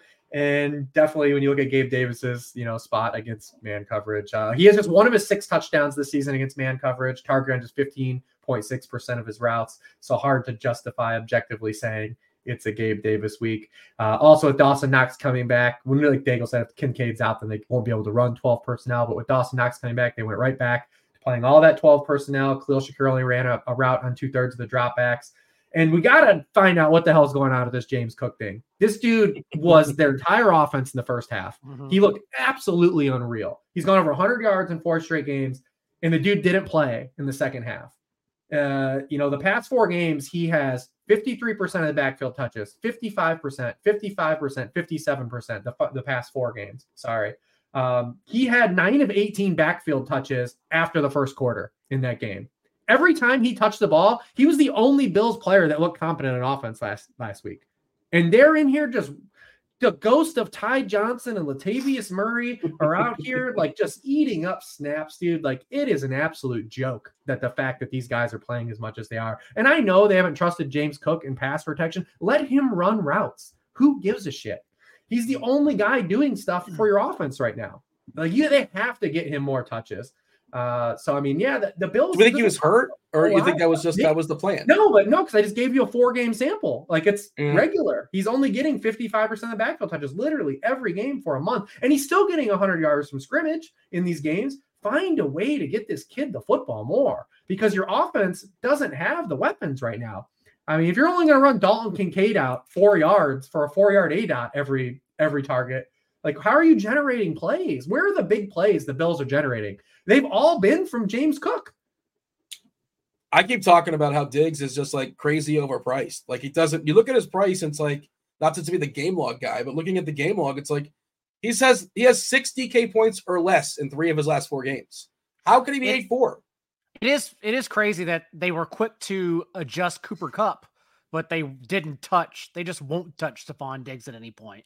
I imagine it's because of rostership, right? Like because last week Josh Allen was stacked. So who when you when you click Josh Allen's name, who's the first guy you click afterwards for the majority yeah. of game? Not well, there's salary concerns. It's hard sure. to yeah. You want to say you want to click yeah. Josh Allen. Like someone's typically like, well, I guess I'm picking Stefon Diggs now. Where we were talking about, you know, get you know James Cook in with the stacks with Allen, and his one touchdown pass actually went to him. Let's talk about Dak and Dallas. one. Um, who won? I mean, dude, I mean, dude had 80 yards in the first quarter. I had, just didn't, didn't I had all, I all bet 50 receiving yards that he got there with in like 16 minutes. It's like, oh, this yeah. is sweet. What a I hammered all of his all of his props, dude. Yeah. Like we were all over it. Do we well, like him what, again this week, or it's just it's too no. you know who knows because we can't trust because the matchup's not as good, and we don't know like the and because it's because the thing is if he's only going to get fifty five percent of the backfield touches against the Cowboys, that's a big difference than getting yeah. 55% of the backfield touches against the Chiefs or getting 55% of the backfield touches against the Broncos, right? Like it matters getting 55% of the touches against the Cowboys defense. John, talking about Dallas and their offense this week, who we keening on? It's a tough one as well because they've been at home for three games in a row now, basically getting rest because they've just been destroying their opponents, the Eagles included. Like uh the Eagles didn't score an offensive touchdown last week. They just kicked their ass up and down the field the entire game. And now you're traveling on the road across country uh in the snow like against Buffalo and all teams. I don't know. I could see this one being slowed down as well, honestly. Not only that, but although like we've been talking about, Rich said last week that Bills have past their injuries and have fixed their defense. That's been true. But now we're just kind of at a hump again where maybe Micah Hyde doesn't play on this game. Maybe bit maybe down to the third starting safety. Um, we don't know about their cornerback situation as well as they have a couple cornerbacks, Taron Johnson included, who may be out for this one. So they're once again battling more injuries. Uh, Dak would be the way to go here, if only for his salary relief across from Josh Allen. But to me, it's either like at his price, I'm comfortable chasing Tony Pollard, even in a tough spot, if only because, again, he's cheap and he's kind of getting the Bijan Robinson treatment now, where we're seeing 19, 23, and 23 touches the past three games, at least four targets and four straight two since he had that dud against the Giants, I think it was. So I'd probably be going Tony Pollard for his usage, but again, I'm worried about both sides of the ball here for these offenses. Rich, do you like the under 51 and 50 and a half? that's what it sounds like. That's what I'm hearing. You're, you're trusting the, uh, the defenses here? It's it it's just hot. It's just scary. Like you have to have a lot of courage to bet 51 in a Josh Allen Dak Prescott game. Uh, but in, in, terms of playing it for DFS, I think I like being underweight in this game compared to the field. I like uh, I like Dallas first half team total. Uh, probably if you're on something, I, I think Dallas is still going to score points. They've scored points at everybody think they'll yeah. find a way to score points. This offense has been just absolutely just scorching. Uh, now that you know Mike McCarthy's kind of figured it out, this is what I thought their offense was going to look like in the, the, summer. Like I was like, this is how this team is meant to feel. Like the opening month of the season, and like maybe just all the defensive touchdowns and the weird game scripts kind of threw everything off early in the season. Yeah. But like this is what I thought they were going to look like outside of you know Tony Pollard not being as less electric than he than he is right now. Um, but this is what I thought. I thought they were this team was built to play like you know a spread offense, to throw a lot, and they are. That's what they've opened it up. And you know the CeeDee Lamb has been absolutely incredible. They're playing him everywhere. He's literally running a 50-50 rate inside outside. What we care about is a slot rate in this game. Uh, although we might not have been pending the injuries for the Bills, but I mean the Bills are getting absolutely crushed by slot receivers. Uh, 28th in yards per target allowed to slot receivers, or 29th in touchdown rate. Uh, the only wide receiver with uh, he leads the NFL in slot touchdowns, CeeDee Lamb. The only player, the player behind him, Rashee Rice, just caught a touchdown out of the slot against the Bills last week. So everything sets up for CeeDee Lamb. I think to just continue to like to be a really positive play. Uh, the rest of the guys are, you know what you're kind of getting. Jake Ferguson has major like kind of red zone equity. Brandin Cooks is touchdown or bust. Like he, you look at his, just look at Brandin Cooks' game log. If he, if he scores a touchdown, he was pretty good. If he doesn't score a touchdown, he was he was completely terrible.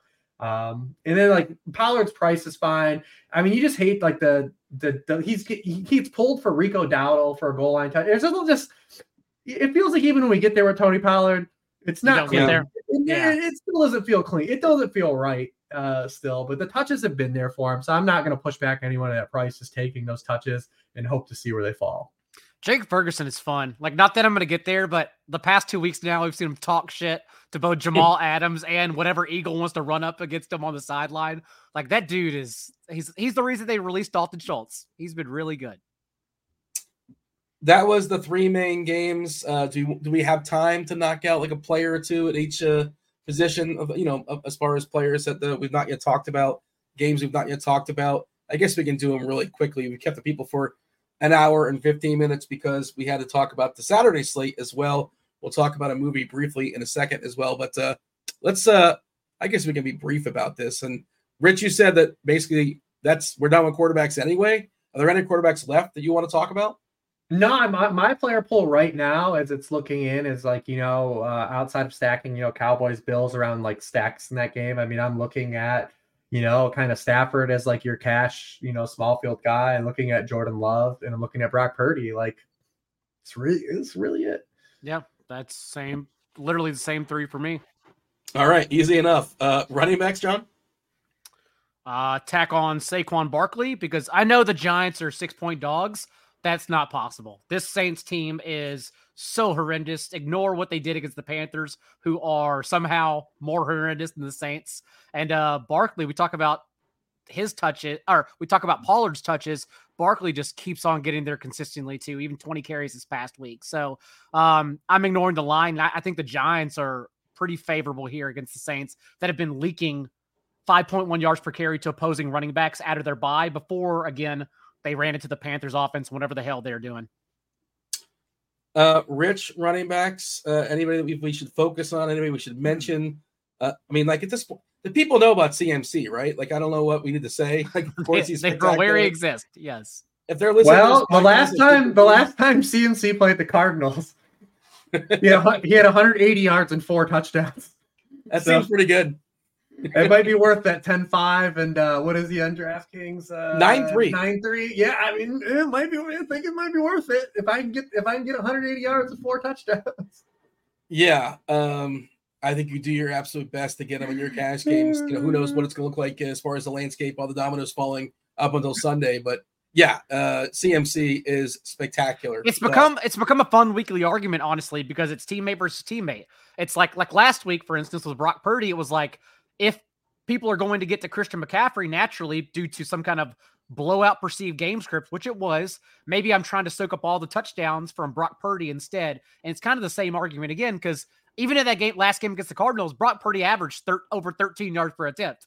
He just uh he's not the one who scored the touchdown. At one point, I think he was like 20 of 20. I think he threw, he Yeah. threw an income like I, I forget the game, but like I think he set like an all time the 49ers record for like most completions. He was in a row, 20 of 21 in that game. Yes. So it's like, okay, maybe the touchdowns revert back to him this time. So for tournaments, I still, yeah, I still love the 49ers passing game. It's just like leverage off of. Oh, well, the thing about the 49ers right now is that Purdy is no longer a guy that's like efficiently throwing for like 250 passing yards and a couple touchdowns. Like he's hanging 300 yards and like three to four touchdowns now Yeah. a week. And that's how all these guys have started to get there. Literally every week, all four guys are getting there now.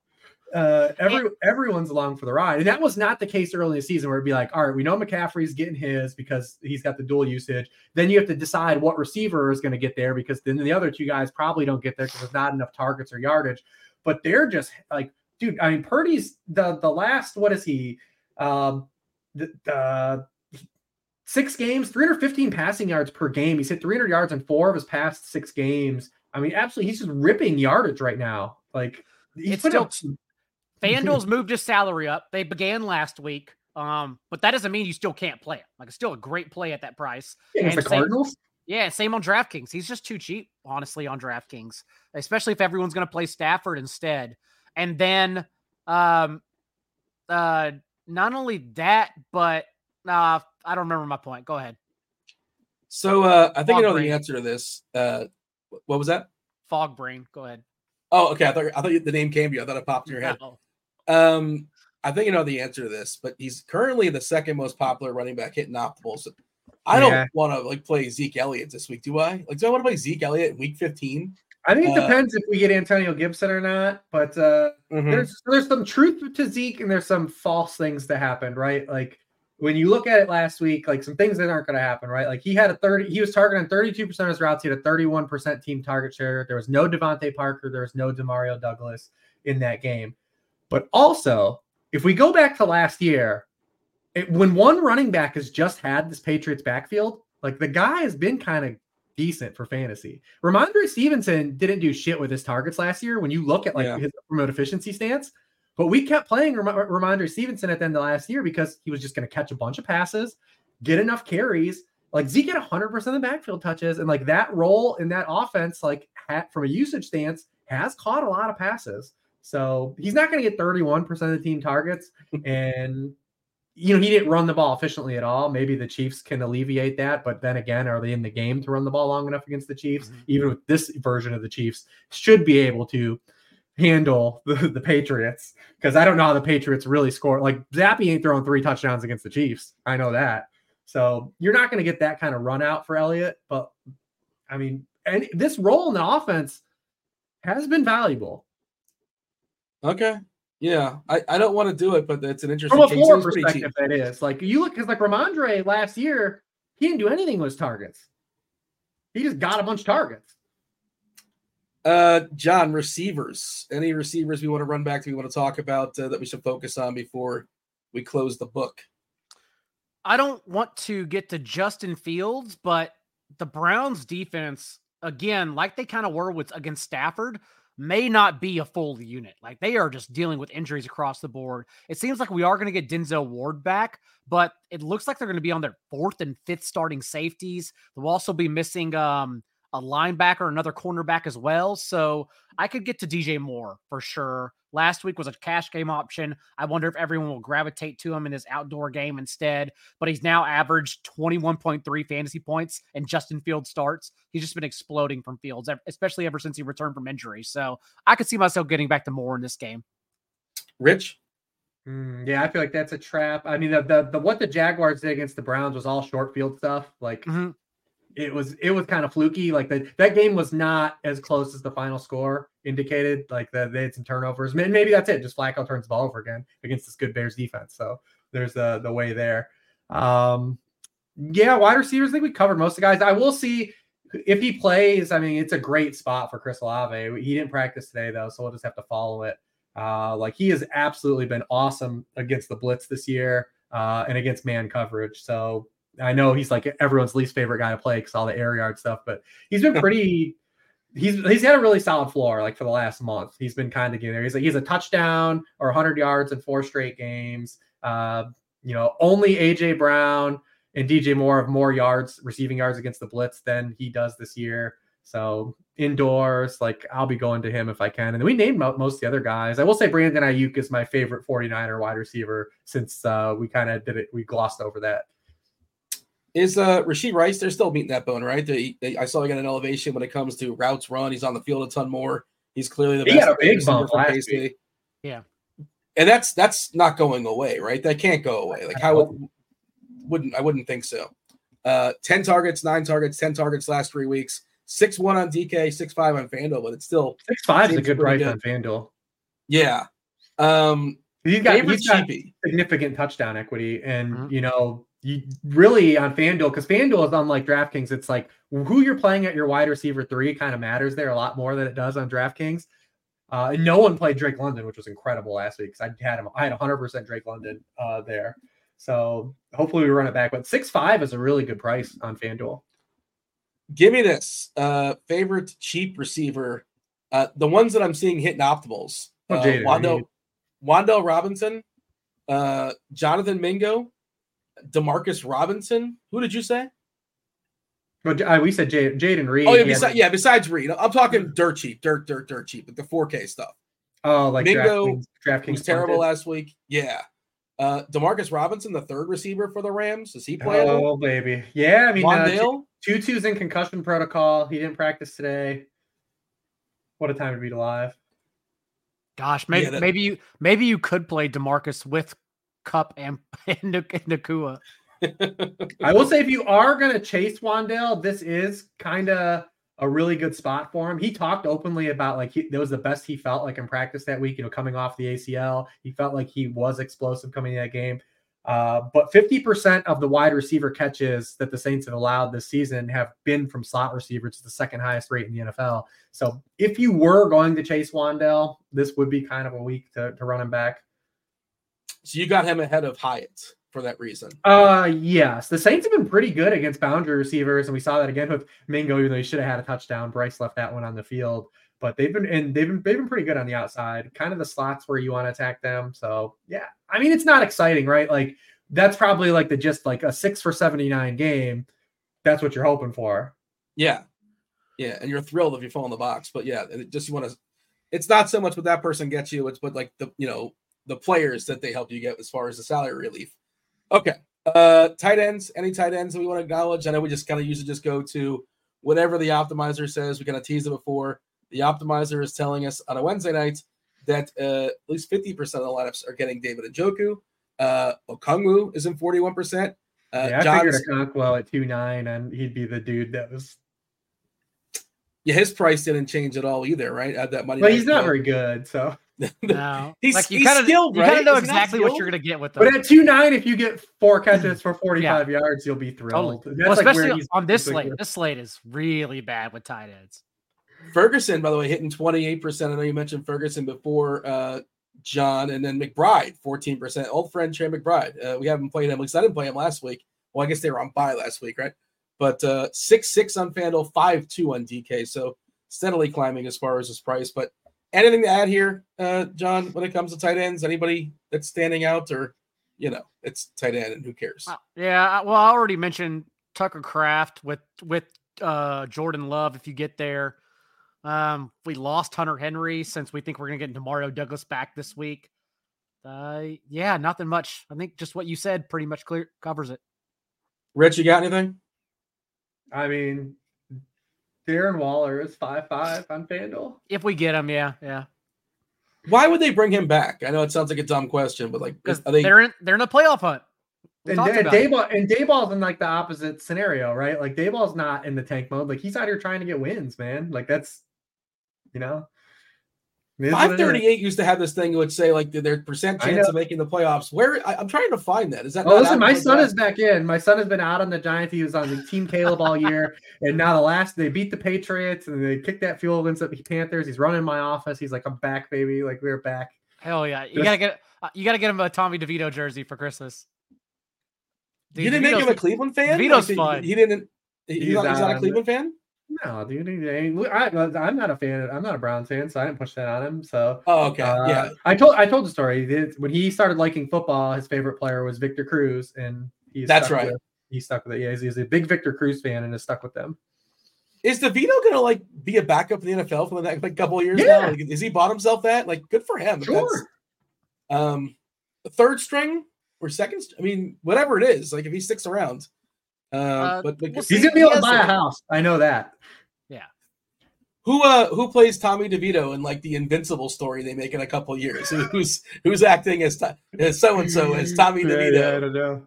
A young Mar- we got like, like a young Mark Wahlberg. I don't know who that is, but uh I'm Just- curious who plays Yeah, Tommy Chalamet. DeVito. We get Chalamet to play. Just wait doesn't because uh feel very football-y. next No. next next week if he goes Neither does DeVito, to be honest. No. if DeVito goes into Philadelphia next week and knocks off the Eagles, my God, he's gonna be a, a hero in New York. He's gotten more uh, juice out of this than I would have expected, and good, good for for him. him. And He's fun. yeah, yeah, it, it's fun if nothing else. I mean, it's not my team, but uh, you know, and it's it's just great. It's a great little story. Okay, uh, that is the end of the week. Uh, that's we're done with football. We'll talk briefly about the movie that we watched, and then uh, John is going to assign us a movie as well. Yeah. Uh, producer Steve was not with us last week, so he did not watch the movie. Producer Rob, I believe, he either watched the movie or he didn't watch the movie. Either way, he's uh he's ill, so he's not going to be able to uh, discuss it. The show us, was down bad this week. It was a rough. It was The a show rough Rich was unavailable to watch the, the weekend. movie. Yeah. Just two of us watched. Yeah, you know what? I, I usually I can get to them on Wednesdays if I miss, like if I if I don't get to it on the weekend on a Saturday. But I had something happen at the end of last week. My wife had people in from out of town on Saturday, and then there was no buys this week, so I didn't get done until later in the afternoon. So it, I was real, I was down real bad, man. that is, uh, yeah. So like, I can just like you know call John. I'm gonna watch it. I'm gonna make it a the two of point to watch it, though. I still am gonna make it a point to watch it. All right, Is it- so can we do you want us spoil to it or don't spoil yeah, it? should Yeah. we like, spo- how does not that? spoil it then? We shouldn't How that spoil work? it then. Do we spoil or do we not spoil? We can mix it. How about Night how about this? Since Rob watched it, we double dip and we do a double movie review next week. Okay, that works. And just Okay. just end the show now. Yeah. I still Well, got. no, we, we got we, we got to yeah. pick a movie. Yeah, That's That- that- fine. that's a good Because yeah, we, We'll- we we'll all want to get back. I want to get back to sleep Because I still want to. I want to be. I want to hold up my end of the the the bar the arrangement as well. You don't. You I don't want to be like. Steve. I don't be like Steve. We just quit. Steve quit in like week three. He made us watch Space Jam and just quit. I hope you're, you're listening to Steve. He hasn't watched. He hasn't done. He hasn't participated. He just like let Rob just come in and just kick him out. Yeah. Steve, you could always like make this a five person committee at the end. Steve You would have loved Ninja Turtles too. Also, Steve, I was on the record. Steve, you would have loved Ninja Turtles. By the way, uh, the chat is joining us and having some fun as far as uh, Casting, casting yeah. the, the movie for us. Uh, Chris Pratt as DeVito. Uh, Paul Giamatti as the agent is spectacular. I also, love that. his agent, his agent represents a bunch of dudes. I saw someone like talking about because I was like the first time, like I guess like he's gotten like camera notoriety or whatever. But like Yeah. he's like been like an action, like he's like an, a real agent that's been around and like He looks like a Martin Scorsese actor. Yeah, Yeah. he looked like a comic book character, like a- like a Yeah. like a. If it's this- crazy. Perfect. It's perfect. yeah, a caricature almost. Like if you wrote that, it's like this is not you're you're being too fictitious. Like let- let's try to be creative. It's straight no from to say- Sopranos, man. Yes, yeah.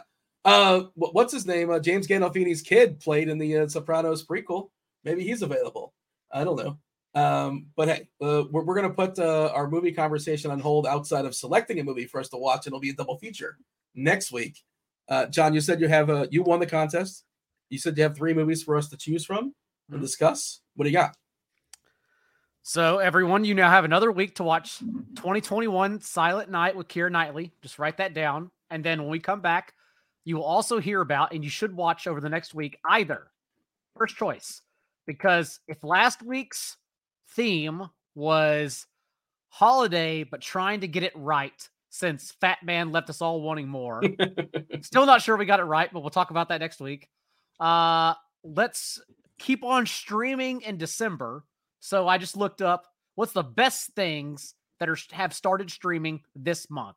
Maybe to catch three titles that all of us haven't seen just yet. And so the first option would be Merry Little Batman, which Rich may have already seen. I'm not sure. But it's the animated Batman for the holidays that just released on Amazon Prime, I believe, a couple weeks ago. I, I think it's more directed towards young adults and teenagers, but it is supposed to be a fun, comical holiday Batman. You- You're not going to believe this, John, but I've not seen Merry Little Batman. Yeah, I figured you have. How So- about Rich? Have you seen Merry Little Batman? I have not. Okay, so that's one. The next one is the sacrifice game. And all I know about this, Dean, is that it says, Did you like the holdovers? Would you like the holdovers if it was a horror?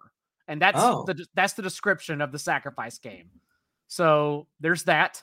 And we all have talked about the holdovers. And then third would be Wes Anderson's Asteroid City, which just released on Amazon Prime last night, actually. I saw it on Peacock like a month month ago or so. I uh, don't get me started on Wes Anderson. Like he is the definition of mid for me. I don't I don't see it. I don't get it. Don't I, get know you people started will stand for Wes gates hot. Anderson. Because What's that? literally, I said, don't get you started, but you literally came out the gates hot because the only reason it's on Amazon Prime right now is the same people, because obviously everyone either loves or hates Wes Anderson. There's no one in the between. Um, the people that love Wes Anderson, that's the entire reason it came back because it was on Peacock, I believe, in August. And then it got taken down and everyone went into an uproar. And then that's why they stuck it on another streaming service instead. I'll tell you, the cast was incredible though for Cast Asteroid is City. Incredible. not sure. Yeah, it's it's uh just an, a spectacular cast. Scarlett Johansson, Tom Hanks, Jeffrey Wright, Tilda Swinton, Bryan Cranston, Jason Schwartzman, Ed Norton, Adrien Brody, Liev Schreiber. It's stacked. Uh, Steve Carell's in it. Matt Dillon just for fun. Willem Dafoe, Margot Robbie. I mean, everyone. insane. Everybody wants to work for this guy. Uh, I I don't get. Do you have a favorite Wes Anderson movie that you can assign to me one of these times? Because I think I'm going to watch the uh, the Life Aquatic. I I, I got to give Ooh, that one yeah, another yeah. chance. I, I was going to say that's my favorite, actually. I, do. Okay. Uh, I, I love uh, Fantastic Mr. Fox. George Okay. Clooney. Is that George Yes. Clooney? Yes, Yeah. I love that movie.